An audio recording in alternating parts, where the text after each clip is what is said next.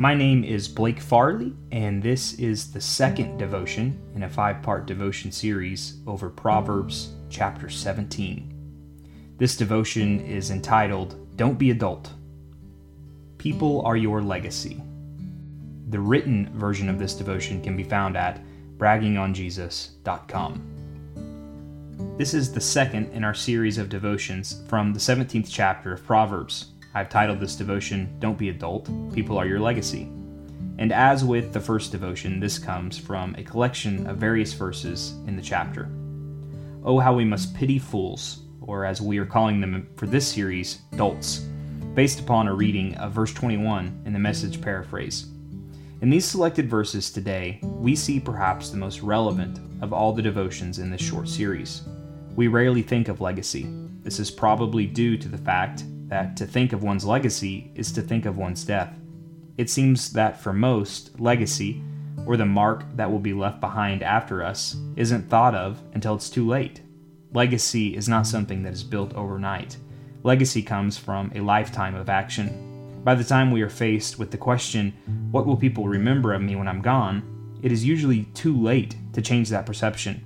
You may be thinking, This doesn't really matter, does it? But I would argue that it does. Your family tree can be changed for better or for worse depending upon who you were and the legacy you left.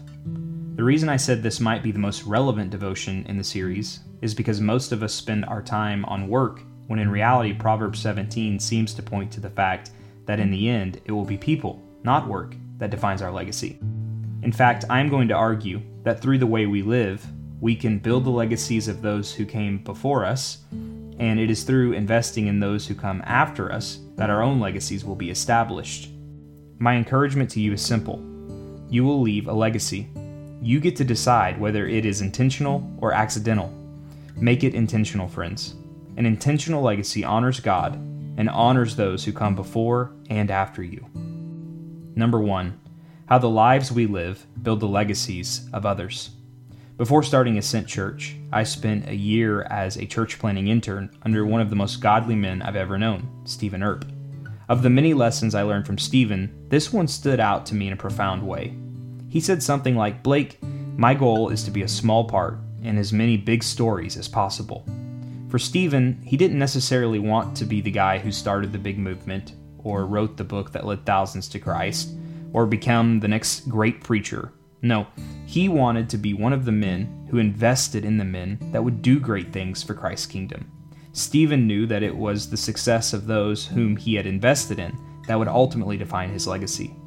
Everyone who has been helped by any of my sermons, or maybe even this devotional, has Stephen to thank in part. His legacy goes on through me, and the other men and women who have invested in me are also reflected in my work for Christ. This is a great responsibility for me, because I know that my actions aren't just reflective of me, but also of Stephen and the many others who have invested in me. This means my sin and foolishness isn't just a grief to me, but also to those who have a part in making me into who I am. Look at the following verses from Proverbs 17. A man fathers a fool to his own sorrow. The father of a fool has no joy. Proverbs 17:21. A foolish son is a grief to his father, and bitterness to the one who bore him. Proverbs 17:25. The message is clear don't be a. Your life will either honor or dishonor those who came before you. Number two, how the lives we invest in become our legacy. My grandfather in law, Junior Zollinger, is an amazing man and role model. I love going to his house for Christmas and family get togethers because I get to see the fruit of a man who prioritized investing in his family and leading them with Christ centered values. At his house, I see legacy in action. I love my own family, of course, but what I see there is a different story. At my family get togethers, there is residue from many divorces and conflicts that linger from unresolved issues. At Junior's, you will find all of his kids and grandkids following the Lord and faithfully loving one another. This didn't happen by accident, it was cultivated over decades of putting God and family first. What comes first in your household? Is it work, entertainment, sports, success? Don't be adult, my friends. People are your legacy. There will always be someone to replace you at work, but no one can replace you as dad or mom to your children. And if someone has to take on that role for you, you will regret it deeply. After all, look at what Proverbs 17:6 says. Grandchildren are the crown of the elderly, and the pride of children is their fathers. Your crown at the end of life will not be found in your bank account, job status, or anything else counted as success by today's standards. It will be found in large part by the people you have invested in. A word of good news. As I close, I want to give you good news.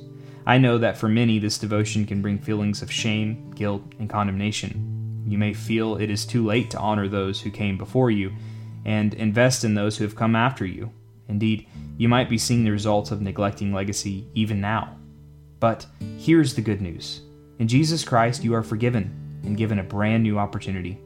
Whatever your age and current situation, it is not too late. Jesus Christ lived the perfect life and paid for the sin that condemns you as guilty. Trust in Him. Leave your current way of life and believe that this gospel counts for you. In the resurrection, we see new creation bursting forth, and it is the first fruits for those of us who trust in Christ. As a new creation in Christ, there is no better way to honor the legacies of those who came before you than by obeying Jesus in all of life beginning now. And I can't think of a better way to change the direction of your family tree and the path of those in whom you invest in than to publicly repent and show them a better way to live. A life empowered by the Holy Spirit, a life lived in light of the gospel of Jesus Christ. Experience His grace anew today, my friends, and don't be a dolt. After all, it is people who will define your legacy.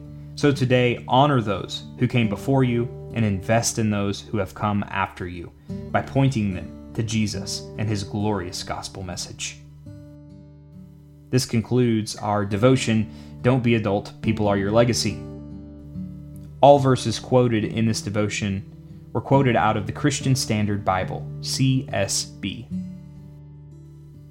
You can find the written version of this devotion at braggingonjesus.com.